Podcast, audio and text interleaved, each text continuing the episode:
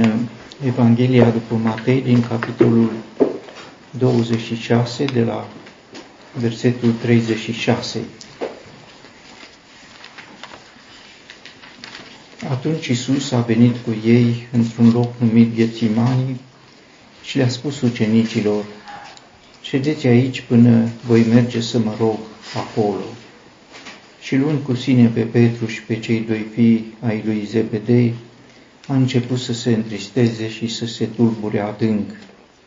Atunci el le-a spus, sufletul meu este foarte întristat până la moarte. Rămâneți aici și vegheați împreună cu mine.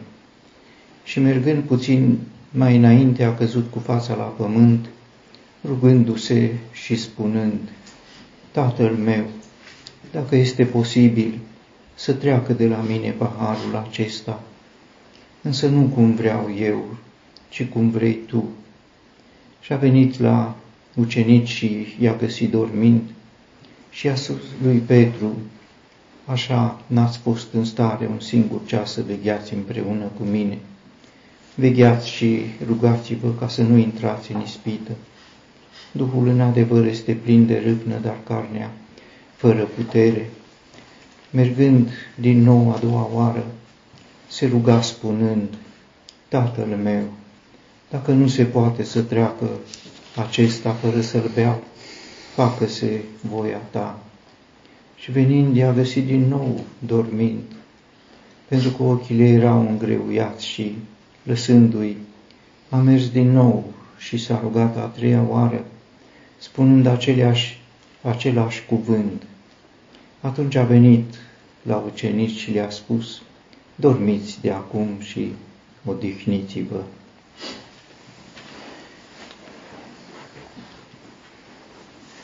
Domnul Isus în grădina Ghețiman este uh, prezentat de cele patru uh, evanghelii, poate cu unele uh, deosebiri care completează tabloul acesta.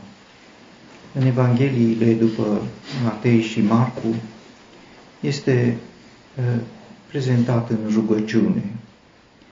În Evanghelia după Luca, într-un mod deosebit se spune despre o luptă, o luptă în rugăciune, o luptă atât de uh, dificilă, încât sudoarea cădea pe pământ ca picături mari de sânge și de asemenea se spune că a venit un înger ca să-l întărească. În Evanghelia după Ioan nu este prezentată nici rugăciunea, nici lupta, nici slăbiciunea, ci este prezentată marea victorie pe care a câștigat-o în această luptă a rugăciunii. Uh, împrejurarea are loc noaptea, după ce uh, stătuse de vorbă îndelung cu ucenicii și le deschisese nu numai cerul, dar pentru prima dată și casa Tatălui. Le vorbise despre multe lucruri. Uh, fusese, aș putea să spun, o stare de extaz spiritual, iar acum în uh, grădina Ghețiman este agonia. Uh, sunt uh, trei ceasuri care preced începutul sfârșitului. Au venit 12, Iuda nu mai era cu ei, cum știm, opt au rămas la intrarea în grădina Ghețimani, patru au mers, Domnul Isus i-a luat cu el pe Petru, pe Iacov și Ioan, apoi ă, le-a spus despre întristarea lui și despre faptul că este tulburat, ă, întristat până la moarte.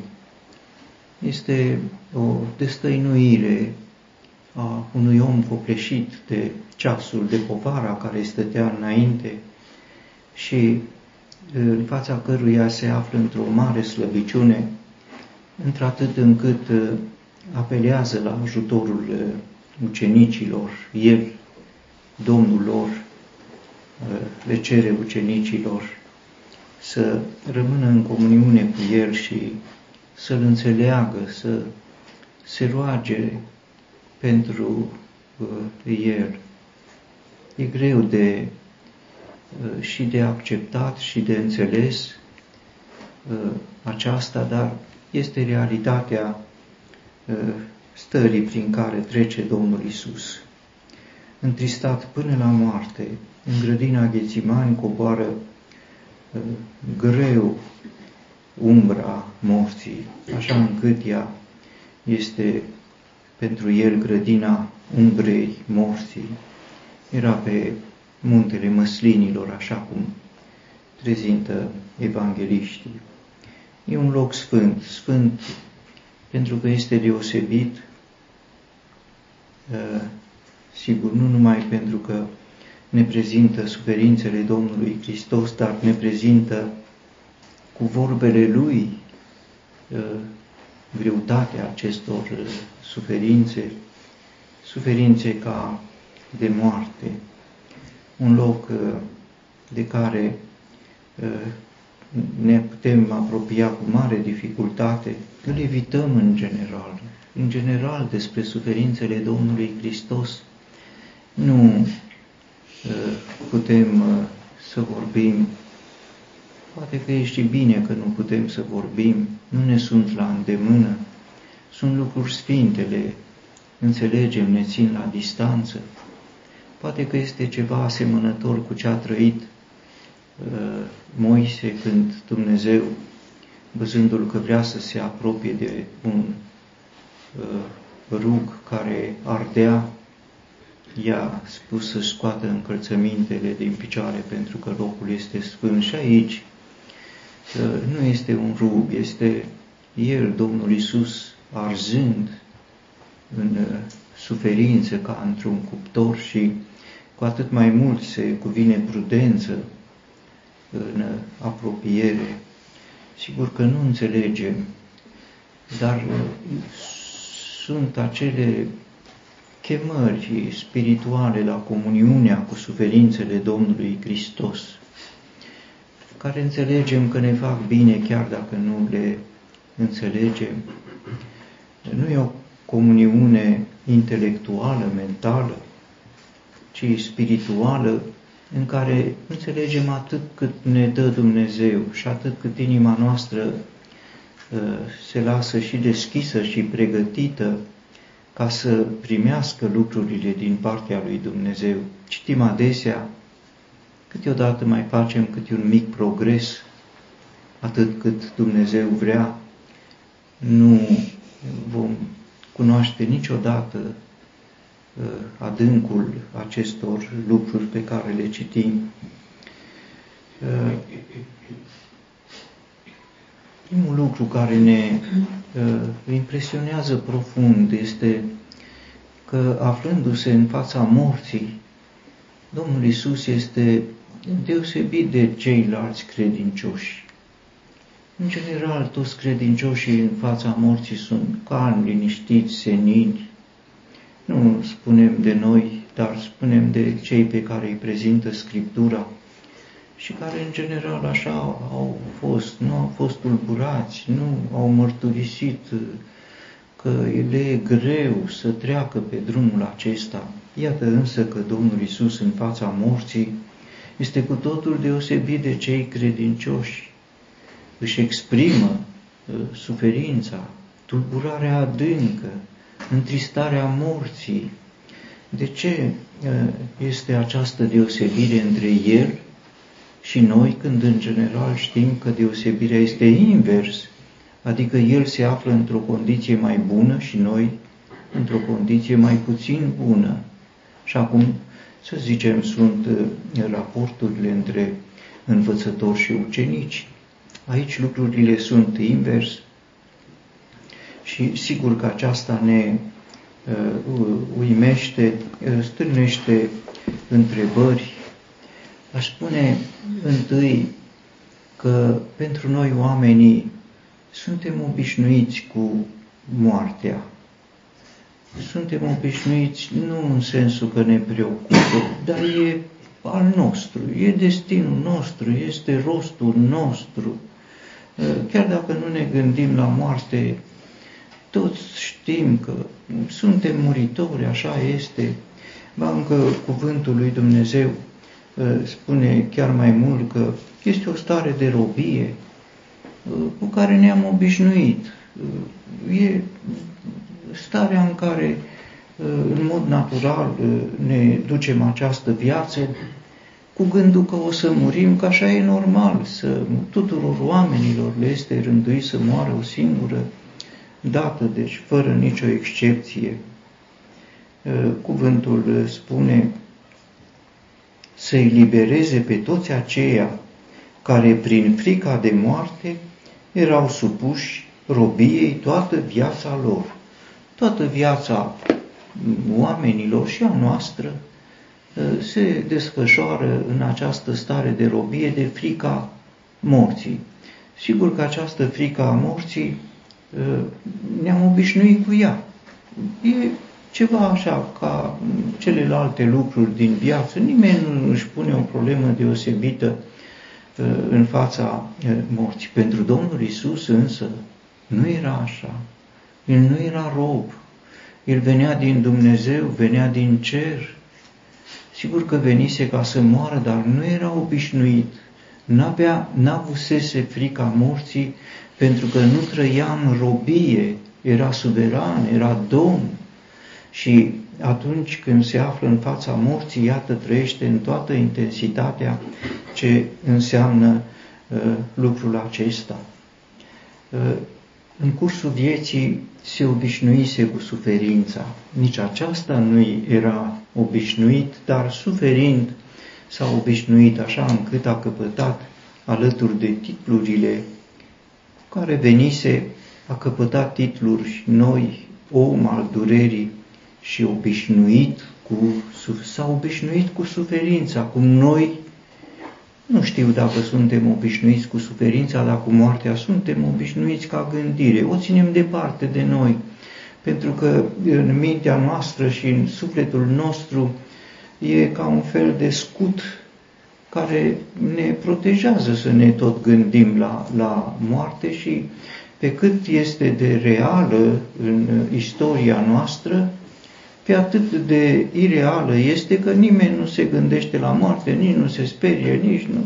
Are, moartea e un lucru așa de comun, nu pentru Domnul Isus.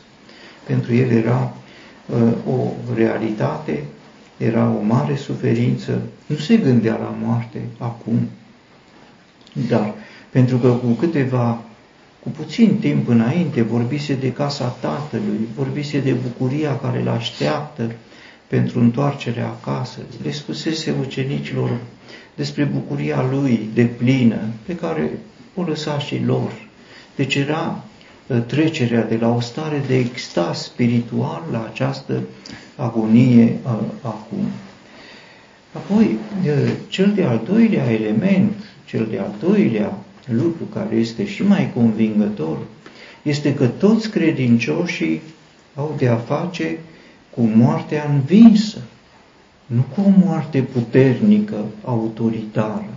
Și aceasta pentru că Domnul Isus a învins prin moarte moartea, așa încât cei credincioși nu au de a face cu o putere, așa cum stătea înaintea Domnului Isus în aceste uh, ceasuri. Uh, Domnul Isus i-a întrebat pe uh, Iacov și Ioan, care ceruseră să stea, cum știm, la dreapta și la stânga Domnului Isus când va veni împărăția Lui, puteți voi să beți paharul pe care îl voi bea eu? Și într-un mod cu totul surprinzător, ei spun fără nicio reținere, putem. Domnul Isus abia reușește după trei ceasuri de rugăciune, să-și însușească drumul acesta și ei fără nici să, niciun gând, putem, aveau dreptate. Și Domnul Isus confirmă, puteți, îl veți bea, dar era un pahar fără moarte, fără amărăciune, era simplu un pahar, pentru că moartea pe care ei, prin care ei vor, vor trece, va fi o moarte învinsă, aceea despre care uh, Pavel, provocator, spune, moarte, unde ți este boldul?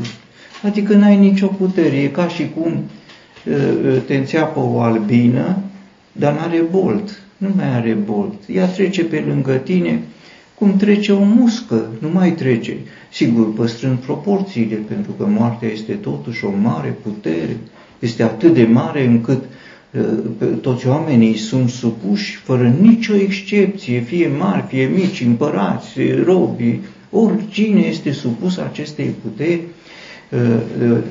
sigur că de la Domnul Isus nu mai este așa, așa încât moartea este scumpă și noi știm despre lucrul acesta, moartea este o adormire și știm despre lucrul, nu pentru Domnul Isus, era așa, el uh, se afla în, în fața unei morți puternice, mergea la luptă, o luptă pe viață și pe moarte, o luptă pe care nu mai cunoscuse, era invincibil, dar acum îi stătea în față un vrăjmaș cu totul uh, deosebit.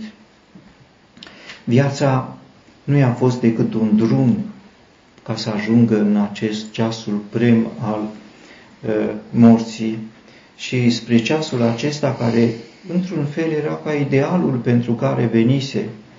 El uh, spune că are un botez cu care uh, să fie botezat și cât de mult doresc lucrul acesta. Deci aștepta sfârșitul vieții ca să se întâlnească cu moartea, pentru că nu venise să trăiască, ci venise ca să moară și pentru aceasta, pentru puțin timp, a fost făcut mai prejos decât îngerii, pentru că îngerii sunt nemuritori, iar el, ca Dumnezeu, era nemuritor și a trebuit să coboare sub nivelul îngerilor, făpturi spirituale din uh, cele create de Dumnezeu, ca să poată uh, uh, muri.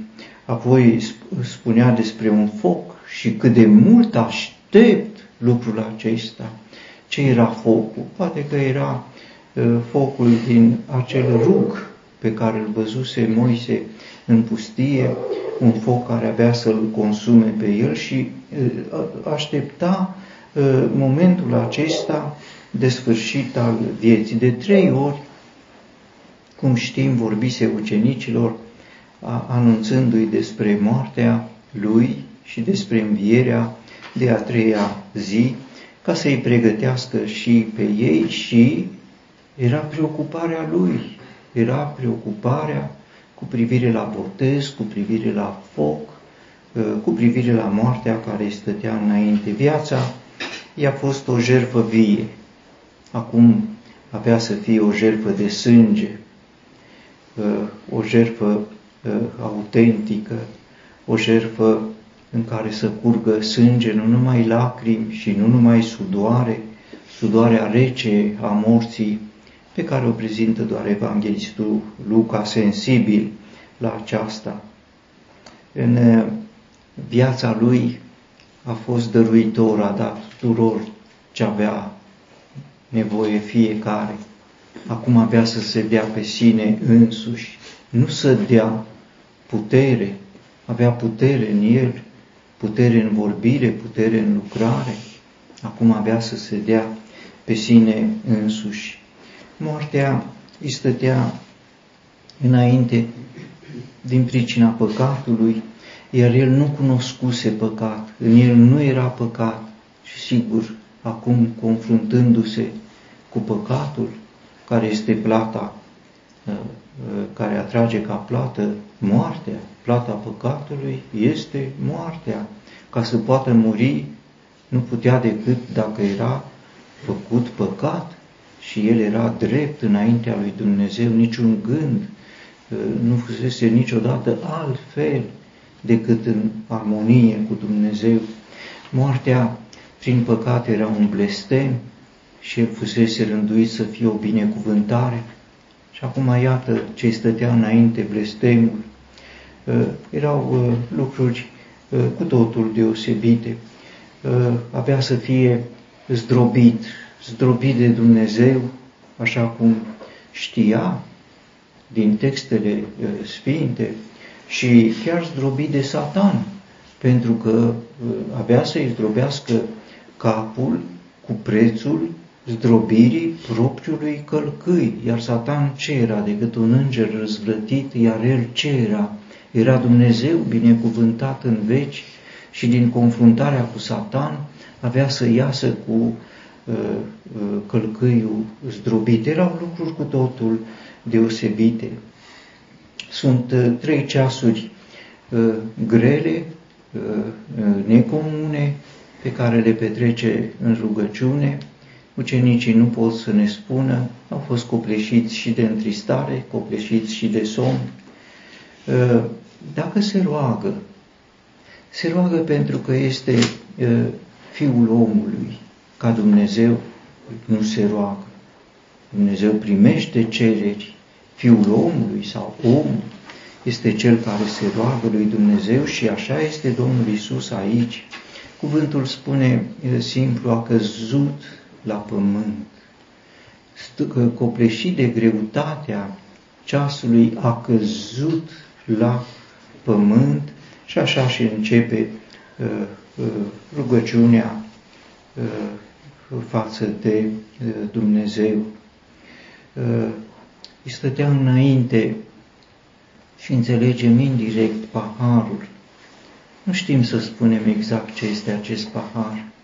Sigur, ne ducem cu gândul că e paharul furiei, mâniei lui Dumnezeu din pricina păcatelor oamenilor. E greu să cuprindem lucrul acesta și noi trecem prin unele remușcări, mustrări de conștiință, când ne aducem aminte de lucrurile pe care le-am făcut. El n-a făcut niciodată păcat, dar El poartă păcatul. Să ne gândim la păcatele pe care le purta. De pildă, la Moise, când a lovit stânca. Omul chemat de Dumnezeu a lovit stânca de două ori, deși Dumnezeu îi spusese să vorbească stâncii și el plin de mânie uh, a spus, ascultați răzvrătiților și a lovit de două ori stânca, stânca era el, a avut remușcări Moise, n-a avut Moise remușcări nu citim deloc despre remușcă. I-a părut rău lui Moise că a lovit stânca în loc să vorbească. Nicăieri nu se spune. Păcatul lui David, de adulter cu Batșeva, de crimă față de Urie, sigur ne sunt păstrate sentimentele lui și gândurile lui, dar erau ale unui om păcătos. Ce trebuie să fie pentru cel care n-a cunoscut păcatul? cât de adâncă trebuie să fi fost suferința aceasta. Ce trebuie să fi fost pentru Domnul Isus suferința pe care a adus-o lepădarea lui Petru de el de trei ori. Îl atenționase, i-a spus, n-a fost atent, n-a vrut, cu aroganța lui, cu îndrăsneala lui, cu curajul lui, s-a lepădat de Domnul Isus că nu-L cunoaște a ieșit afară și a plâns cu amar. Ceva din această amărăciune era în paharul acesta al Domnului Isus. Și era și ce au făcut uh, fiii lui Zebedei, Doamne, să poruncim să coboare foc din cer. Stătuseră atâta timp cu Domnul Isus și acum ce au înțeles ei? În loc să fi înțeles de la Domnul Isus, au înțeles ce a făcut Ilie, că așa a făcut și Ilie n-au stat lângă Ilie, au citit despre Ilie, dar în firea lor era lucrul acesta să se răzbune pe cei care uh, n-au vrut să-L primească pe Domnul. Erau, sigur, am spus doar câteva aspecte, dar toate acestea erau picături adunate în acest pahar care stătea Domnului Isus înainte și copleșit de uh, cei stătea înainte pentru că a înțeles paharul. Trebuie să bea acest pahar. Venise în grădina Ghețimani, expre pentru lucru, un singur subiect avea uh, venirea în grădina Ghețimani, paharul. Paharul uh, acesta amar, greu, uh, care avea greutatea morții, întristarea morții, tulburarea pe care o aducea pentru el care era Domnul vieții. În rugăciunea lui nu ne-au păstrat-o ucenicii, foarte puțini, dintr-un ceas al rugăciunii câteva cuvinte. Tatăl meu ă, este expresia comuniunii intime între Domnul Isus și ă, Tatăl Lui, poate asemănător cu felul cum, urcând pe muntele Moria, Isaac îl întreba pe tatăl lui, tatăl meu, unde este mielul pentru arderea de tot. Apoi, subiectul rugăciunii, dacă este posibil să treacă paharul acesta de la mine. Sigur că aceasta este cea mai surprinzătoare uh, rugăciune pe care o știm de la Domnul Isus. Nu ne-au fost multe păstrate, dar aceasta este cea care ne surprinde. Era refuzul morții? Nu, pentru că venise pentru lucrul acesta și fusese preocupat de lucrul acesta. De trei ori îi anunțase pe ucenici despre lucrul acesta, apoi când se apropiase ceasul, de trei ori vorbise despre moarte ca despre prilejul ca să fie glorificat. În Ioan capitolul 12, Tată, a sosit ceasul. În Ioan capitolul 13, Fiul omului a fost glorificat. În Ioan capitolul 17, eu te-am glorificat pe pământ, glorifică pe Fiul tău, ca și Fiul tău să te glorifice pe tine. Apoi vorbise despre simboluri, despre botez, despre foc, despre pahar. Vorbise despre pahar. Puteți voi să beți paharul. Ei, sigur, puteau, pentru el, iată, este această luptă dificilă în rugăciune. Nu era nici refuzul uh, durerii, era obișnuit, era omul durerii și obișnuit cu suferința. Poate era chinul, chinul din locuința morților despre care uh, spusese într-o pildă acel bogat care era grozav chinuit în flăcările din uh, locuința morților, îl așteptau și pe el, avea să ajungă în locuința morților, nu trăise această, durerea o trăise, dar nu chinul din locuința morților. Apoi erau spaimele din locuința morților, amărăciunea uh, morții, valurile mâniei lui Dumnezeu, flăcările mâniei lui Dumnezeu despre care noi citim în psalmi, în psalmii profetici, în psalmii mesianici și sigur era gândul că va fi abandonat de Dumnezeu, părăsit de Dumnezeu, iar despărțirea de Dumnezeu însemna pentru el nimicirea propriei sale uh, ființe, pentru că Dumnezeu, Tatăl fiind totul, dacă Dumnezeu îl abandona, nu mai era nimic din el, iar dacă nu-i nimic, aceasta este nimicire, nimicirea lui îi stătea în față.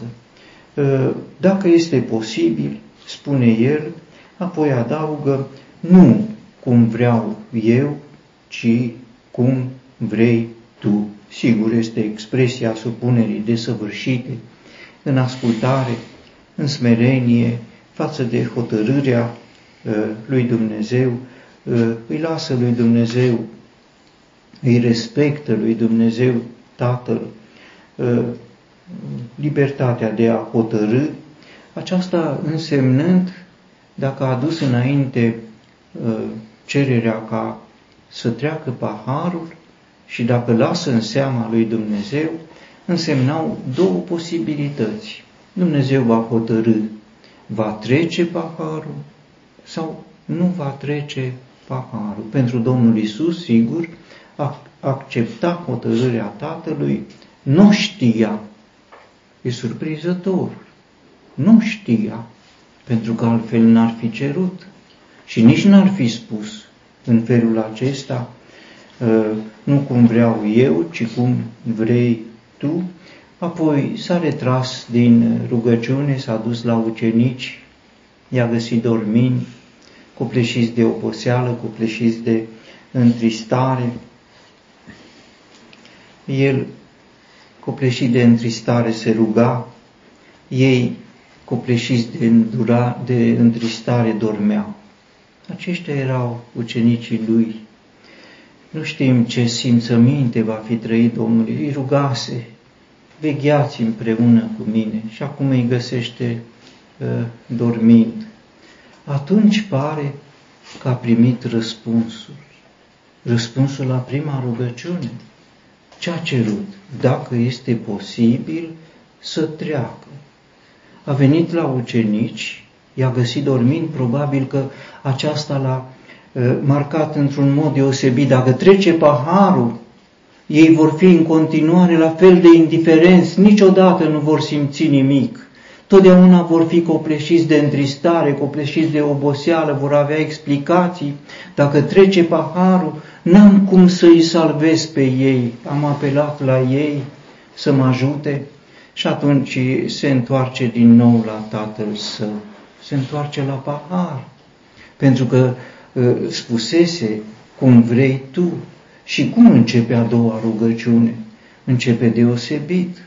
Începe cu convingerea că nu este posibil să treacă paharul, așa și spune, dacă nu se poate. Deci de aici pornește. Prima rugăciune avea două variante, să treacă, să nu treacă. A doua rugăciune, dacă nu trece, e clar că varianta ă, ă, de a trece paharul ă, cade, rămâne doar o singură variantă și anume că nu trece. Expresia este semnificativă în contextul Scripturii pentru că ne întoarce cu mult timp în urmă la momentul când a fost instituită sărbătoarea pascală. Paștele vine de la un cuvânt care în limba ebraică înseamnă a trece peste sau a trece pe lângă. Dumnezeu i-a spus lui Moise că în noaptea când se instituia sărbătoarea pascală, va trece prin Egipt. Va trece prin Egipt cu nimicitorul, așa i-a spus. Și că acolo unde va vedea sânge pe cei doi ușiori ai ușii și pe pragul de sus, voi trece, voi trece. Iar dacă nu va fi sânge, va pătrunde în casă nimicitorul și va nimici pe întâiul născut. Același sens îl are și acum cuvântul acesta. Dacă trece paharul de la el, atunci nu mai trece Dumnezeu cu nimicitorul. Dacă trece paharul, vine nimicirea cui? A oamenilor.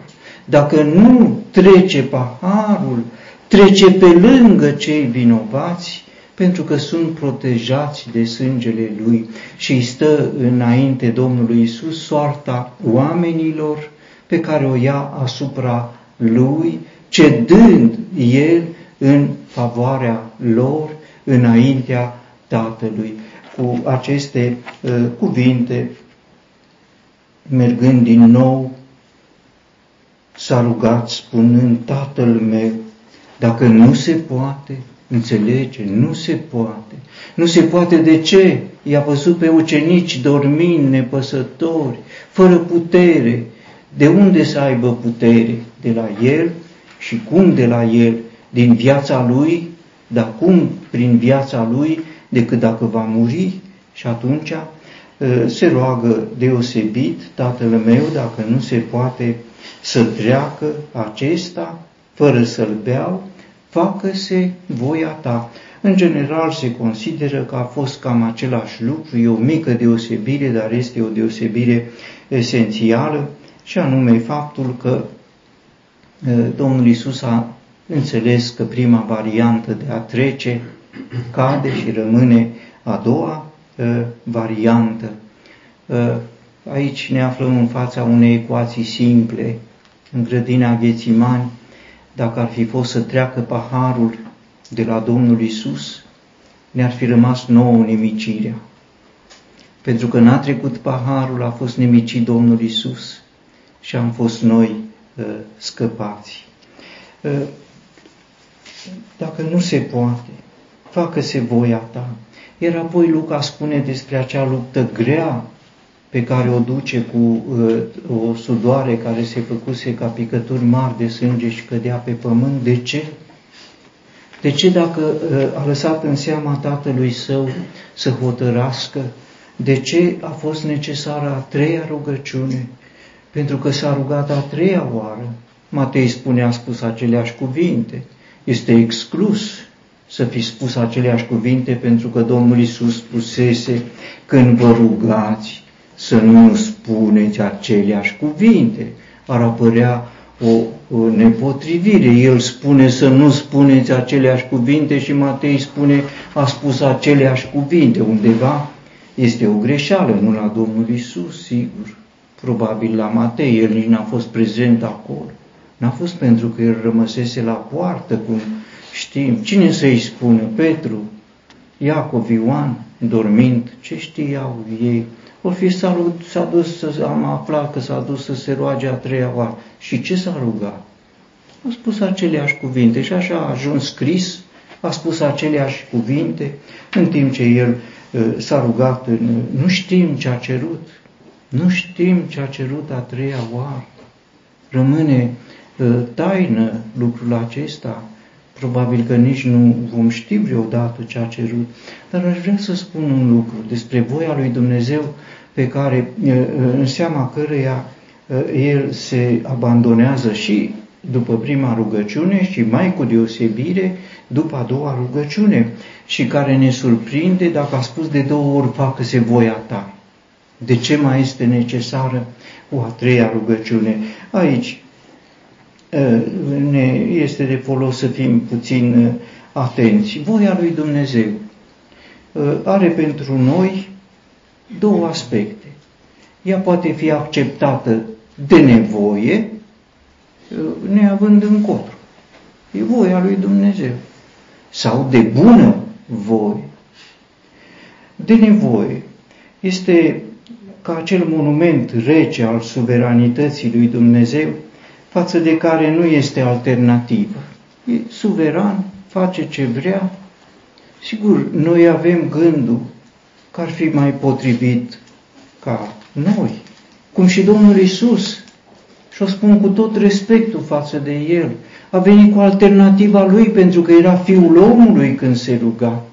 Fiul omului doborât de slăbiciune, Fiul omului în fața morții, Fiul omului, nu Fiul lui Dumnezeu. Fiul lui Dumnezeu nu se roagă pentru că este Dumnezeu, dar Fiul omului se roagă, El vrea să treacă pahar, ar fi alternativa lui. Voia lui Dumnezeu suverană este alternativa față de care cedăm, cedăm pentru că nu avem încotro, facă-se voia ta. Și este acea uh, formă de evlavie care nu dă putere, ni se pare, am lăsat în seama lui Dumnezeu. Am lăsat în seama lui Dumnezeu, dar gândurile mele sunt a unui, a unui frustrat. Mai bine ar fi fost ca mine, dar nu pot, că El e suveran. În loc să gândim că voia Lui este cu mult mai bună decât voia mea.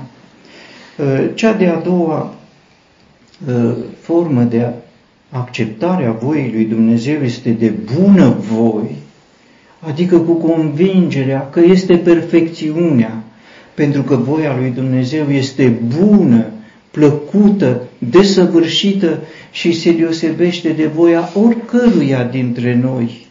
Aceasta este voia care poate fi acceptată de bunăvoie, iar Domnul Isus este rob de bună voie, nu este robul supus de nevoie, nu are încotro, aceasta este, ci este rob de bună voie, iar acesta, robul de bună voie, este robul care i-a făcut plăcere lui Dumnezeu.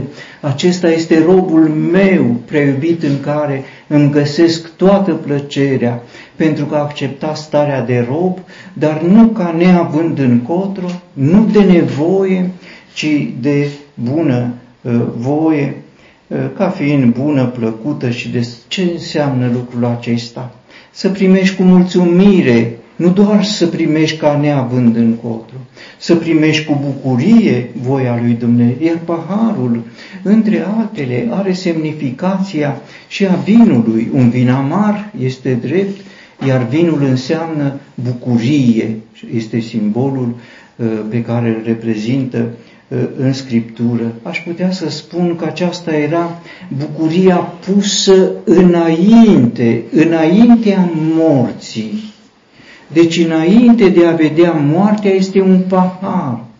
Este un pahar care are și semnificația bucuriei. Poate o să spunem că este puțin forțat, dar eu am să uh, amintesc că în cuvântul lui Dumnezeu uh, se vorbește despre experiența unor oameni credincioși.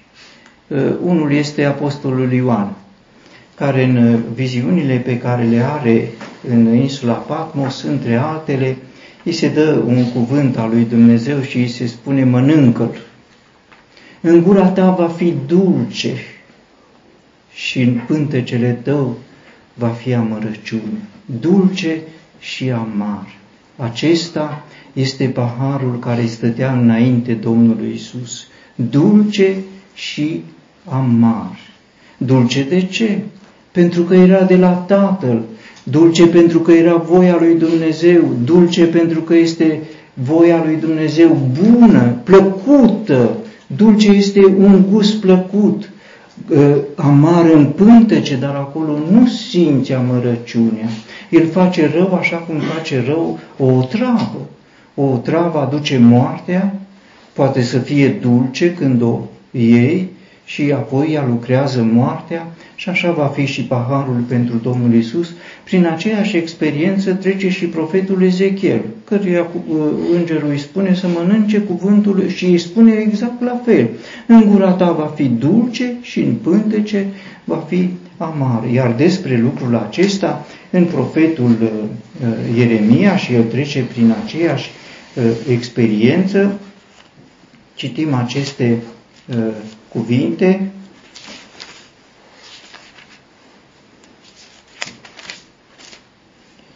Cuvintele tale au fost găsite și eu le-am mâncat.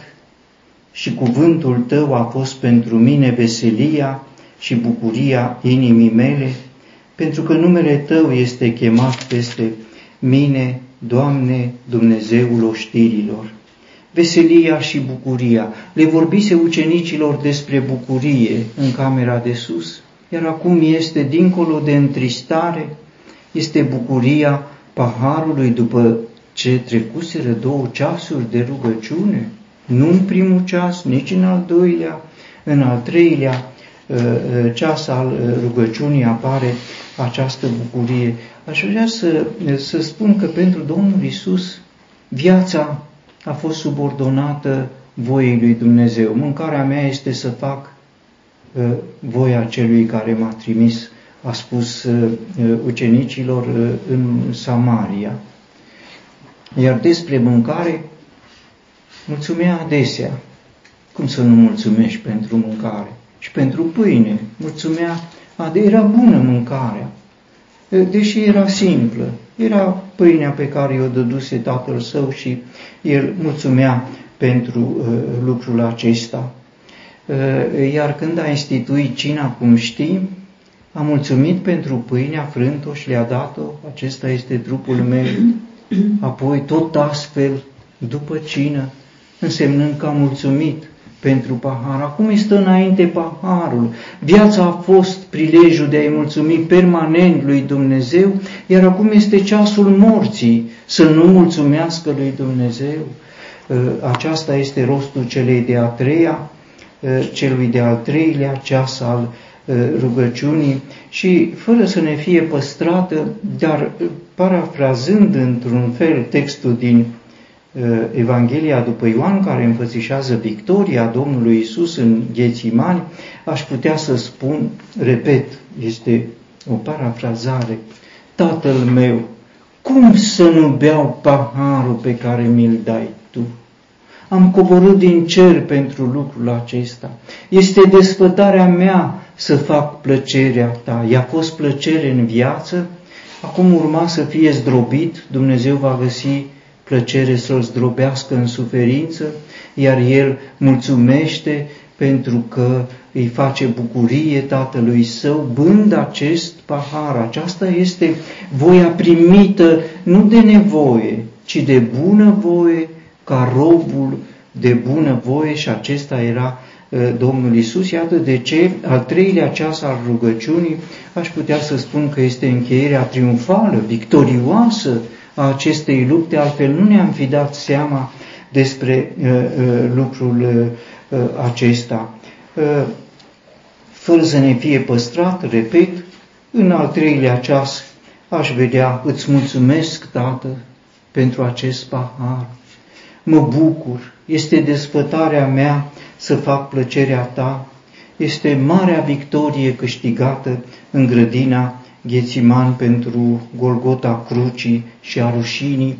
Este bucuria dinainte, noi punem că el se gândea dinainte la bucuria care avea să urmeze. Dar bucuria este înainte și acesta, aceasta este bucuria pe care o aduce paharul, paharul dulce și amar, amar pentru că conține o travă a morții și va muri, dar dulce când îl sorbește și acum în grădina Ghețiman este uh, lucrul acesta. În contextul uh, uh, suferințelor Domnului Hristos, cum știm, în Gabata Pilat hotărăște răstignirea lui și sfârșitul lui pe crucea de pe Golgota. În grădina Ghețimani, Domnul Isus hotărăște victoria lui pe crucea de pe Golgota. Și când se vor sfârși lucrurile, Pilat va trece în bilanțul lui moartea, iar Domnul Isus va trece în bilanțul lui victoria asupra morții prin moarte. Că lucrurile s-au uh, desfășurat ca o mare victorie, înțelegem ce a urmat după aceasta. A venit la ucenici, odihniți-vă, nu-i mai mustră, odihniți-vă, este chemarea la odihna în care ei vor intra, pentru că el s-a pus de acord cu tatăl său să bea paharul acesta, paharul morții, să împlinească destinul pentru care venise. Și apoi cu câtă demnitate, cu câtă autoritate își primește pe cei care veniseră să îl ia. Au venit cu săbi, cu ciomege, cu făclii, cu felinare, ca după un tâlhar, iar el cu seninătate, cu putere, liniștit, calm, fără să aibă nici cel mai mic simțământ, să ștersese complet simțământul cu care intrase. Aș putea să spun că a intrat în uh, agonie și acum este în extaz în fața celor care venise, este gata pentru ei. Și când îi întreabă simplu, pe cine căutați, cu câtă demnitate, cu câtă autoritate, pe Iisus. Eu sunt. Și răsună acel cuvânt dumnezeiesc, eu sunt. Când Moise l-a întrebat pe Dumnezeu despre numele lui Dumnezeu, cum să spun lui Faraon, cine m-a trimis? O să spui cel ce se numește Eu sunt. Și acum în grădina Ghețiman răsune pentru prima dată din partea Domnului Isus acest nume divin, Eu sunt. Și în fața acestui Eu sunt i-au căzut la picioarele lui așa cum prezintă cuvântul. Cine era victorios acolo? Era Domnul Isus. Intrase ca fiu al, lui, ca fiu al omului, iar acum este Fiul lui Dumnezeu, în comuniune cu Dumnezeu, iar oamenii sunt lipsiți de putere. Când a intrat, n-avea putere și a căzut el. Acum când va fi să iasă, ei n-au putere care veniseră după el și el are atâta putere și stă cu toată demnitatea și cu toată autoritatea în fața. Este impresionant lucrul acesta. Iuda venise să-l sărută, el îl întâmpină și îl și întreabă cu o sărutare. A acceptat, nu-l deranjează. L-a deranjat că Petru dormea dar nu-l deranjează acum, pentru acum este Dumnezeu. Și va spune ucenicilor, când Petru va interveni pentru el, Domnul Iisus îl va tempera, pune sabia în teacă și va și spune, nu voi bea paharul pe care, cum e posibil să nu beau pahar?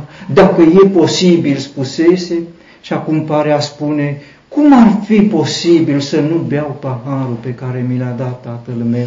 Petru a apucat și a tăiat urechea, dar el plin de putere i-a pus urechea lui Malchus la loc.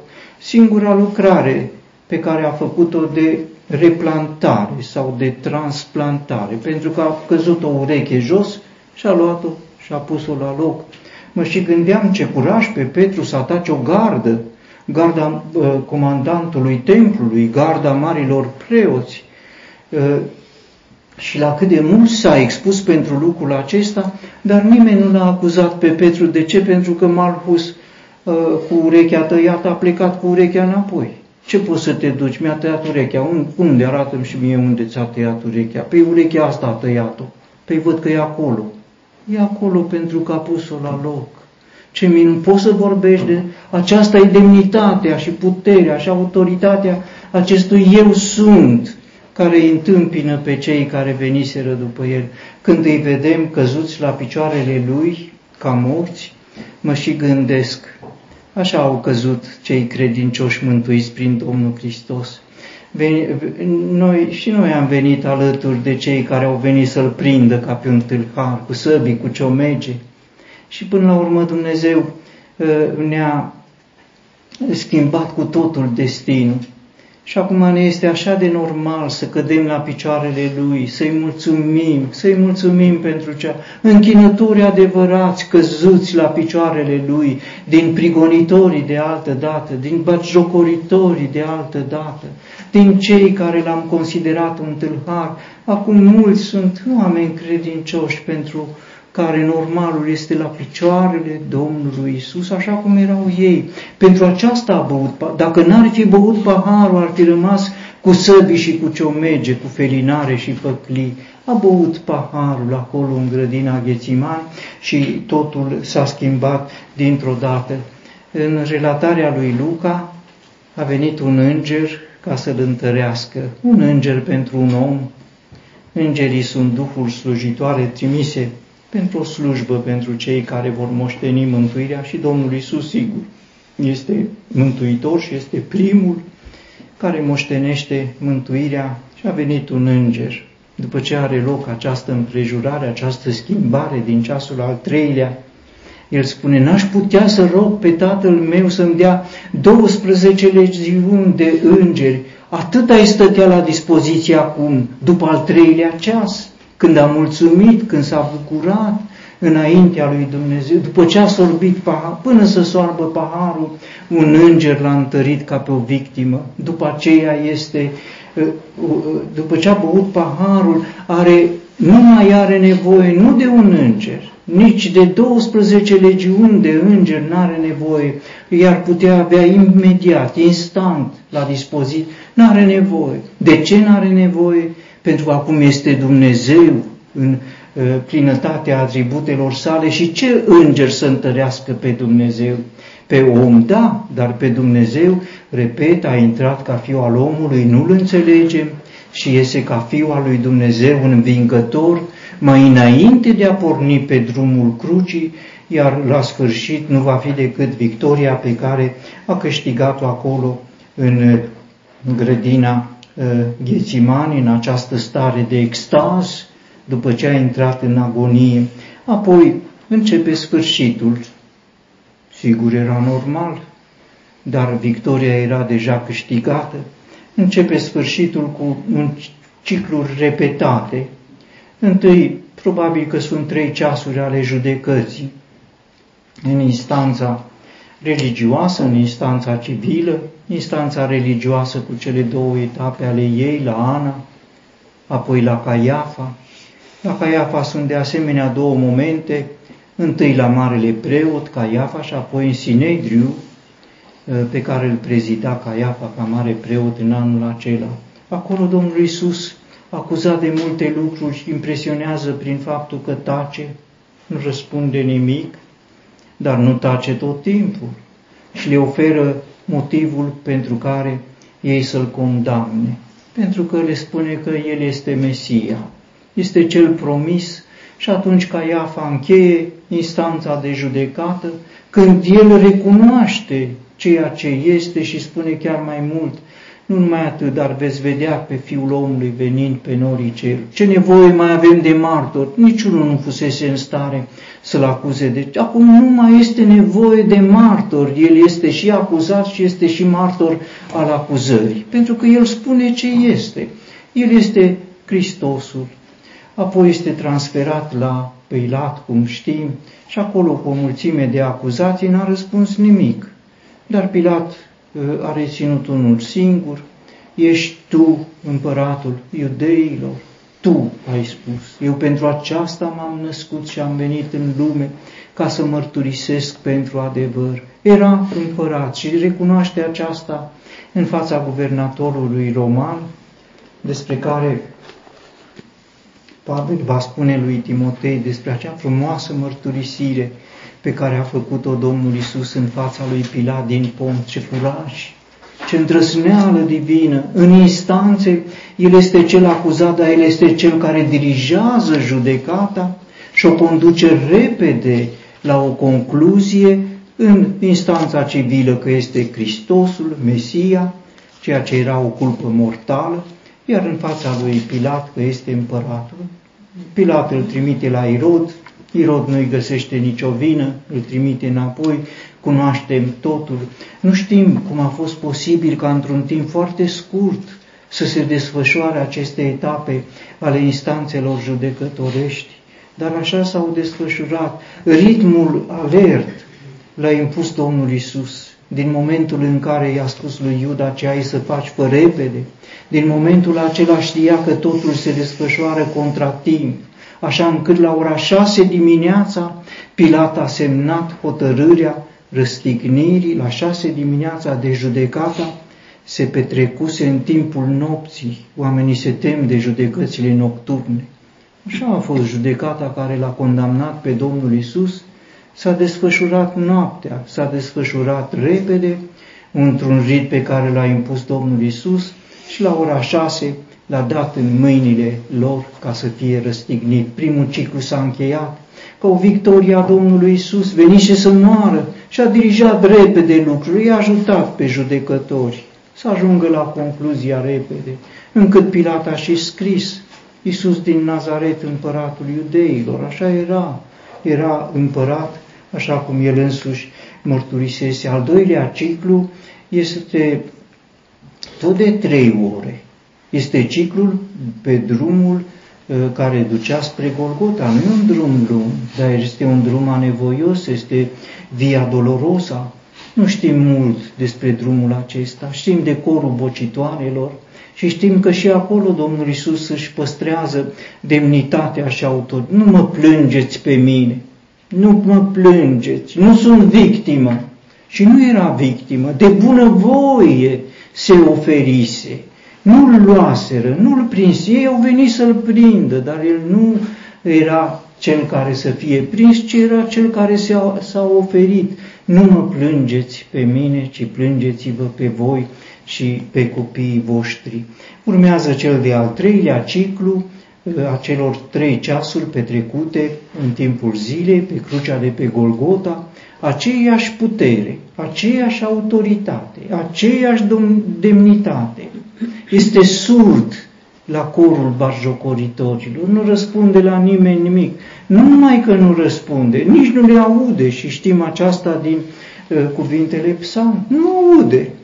Ei strigau, ei îl batjocoreau și el nu aude. Este un sistem de protecție și trebuie să-l luăm ca un model de la Domnul. Nu aude, nu-l interesează lucrul acesta.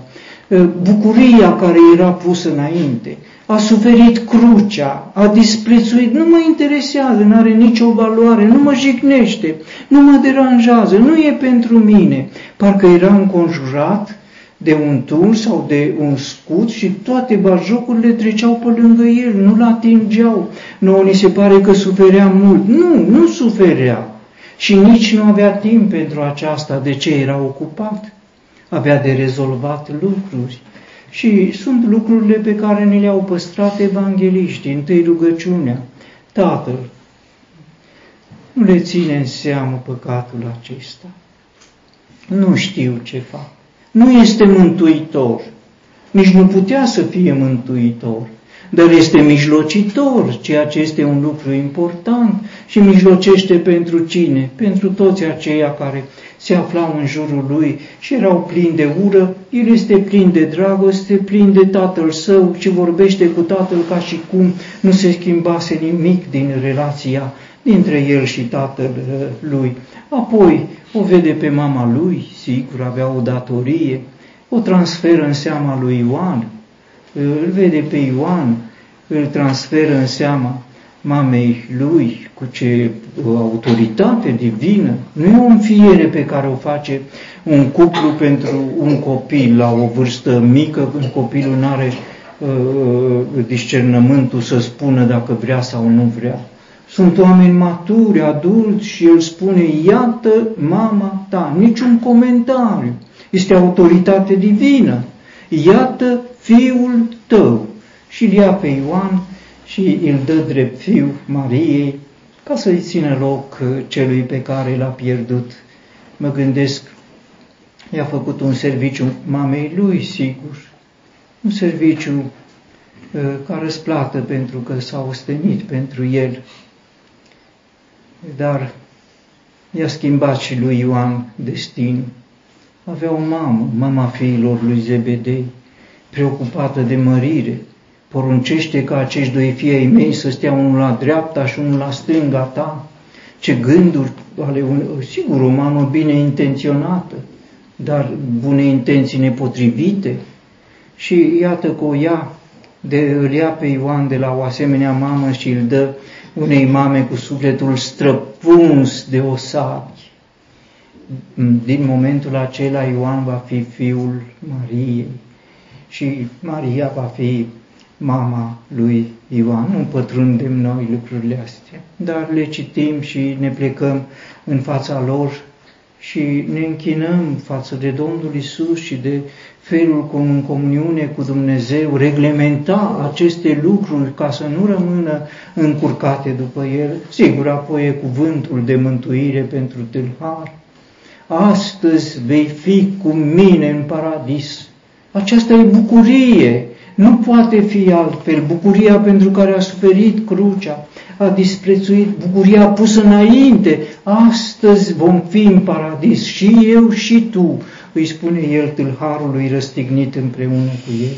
Ultimul ciclu a celor trei ceasuri de noapte petrecute pe cruce, acum este tăcere, oamenii au fost dominați, marcați, au încetat barjocurile, acum este timpul când în tăcere și în lumina cuvântului lui Dumnezeu se derulează în fața Domnului Isus sulul cărții, sulul cărții pe care le mâncase din paharul acela, sulul cărții în care vor fi trecut umbrele din Vechiul Testament, Isaac pe muntele Moria, Iosif aruncat în închisoare și Moise scos din Nil și toate celelalte imagini vor fi trecut toate acele texte pe care noi le citim din Vechiul Testament, care ne spun despre Domnul Isus, ei au fost suport în ceasurile acestea. O travă își făcea efectul. Nu mai are nimic de reglementat. Îi este sete și a amintit că este scris în cuvânt și a spus mie sete și celelalte uh, lucruri. Așa uh, s-au desfășurat lucrurile, a rămas singur, despărțit de toți, departe de Dumnezeu, coborând în adânc până la temeliile munților, până la locuința morților. Este trăirea morții, pentru că nu știm după aceea ce a fost. Acum trăiește cu adevărat moartea prin textele din uh, Vechiul Testament și uh, care ne sunt păstrate și care ne spun despre spaimi, despre flăcări, despre valuri, despre talazuri, despre întrebările care erau ca o zdrobire noastră, unde este Dumnezeul tău și uh, celelalte lucruri. Uh, în final, din nou Tatăl, agonia, lasă loc extazului și lasă loc unei victorii, o victorie glorioasă, lucidă, calmă, în care se împlineau scripturile și când slăbiciunea a devenit maximă, răsună ultimul cuvânt, Tată, în mâinile tale mi încredințez Duhul, ca un strigăt, care este un strigăt de victorie și așa s-a sfârșit. Când a murit? Când a vrut El? Nu. A primit putere ca să-și dea viața, dar ceasul nu l-a ales El. Când au vrut ei? Nu. Ci când a vrut Tatăl Său, cum a vrut Tatăl? Prin acel pahar, o travă pe care i-a dat-o Tatăl Său în acel par lucruri, sigur, cu totul. Dar trebuia să moară. Cum să moară? Prin paharul primit în grădina Ghețimani, o travă cu efect peste 12 ceasuri, exact când a voit Dumnezeu, pentru că așa și spusese, facă-se voia ta, voia ta bună. Și când s-a împlinit ceasul, era trei după amiază, atunci și-a dat Duhul în, și Tatăl atunci era pregătit să-l primească prin o travă pe care o pusese în acel... Sigur, sunt imagini, sunt metafore, eu nu zic că sunt realități și ar fi o greșeală să o luăm ca uh, adevăruri. Nu, e o metaforă, dar trebuia să moară, a ales să moară, să moară de bunăvoie, să moară bucuros, să moară uh, cu uh, despătarea că îi face plăcere lui Dumnezeu și s-a împlinit în felul acesta uh, cuvântul pe care îl uh, primise. Uh, spusese odată, nu sunt 12 ceasuri în zi și în adevăr, după Ghețimani, au urmat 12 ceasuri, cea mai lungă, cea mai uh, uh, grea zi a lui și cea mai victorioasă zi a lui.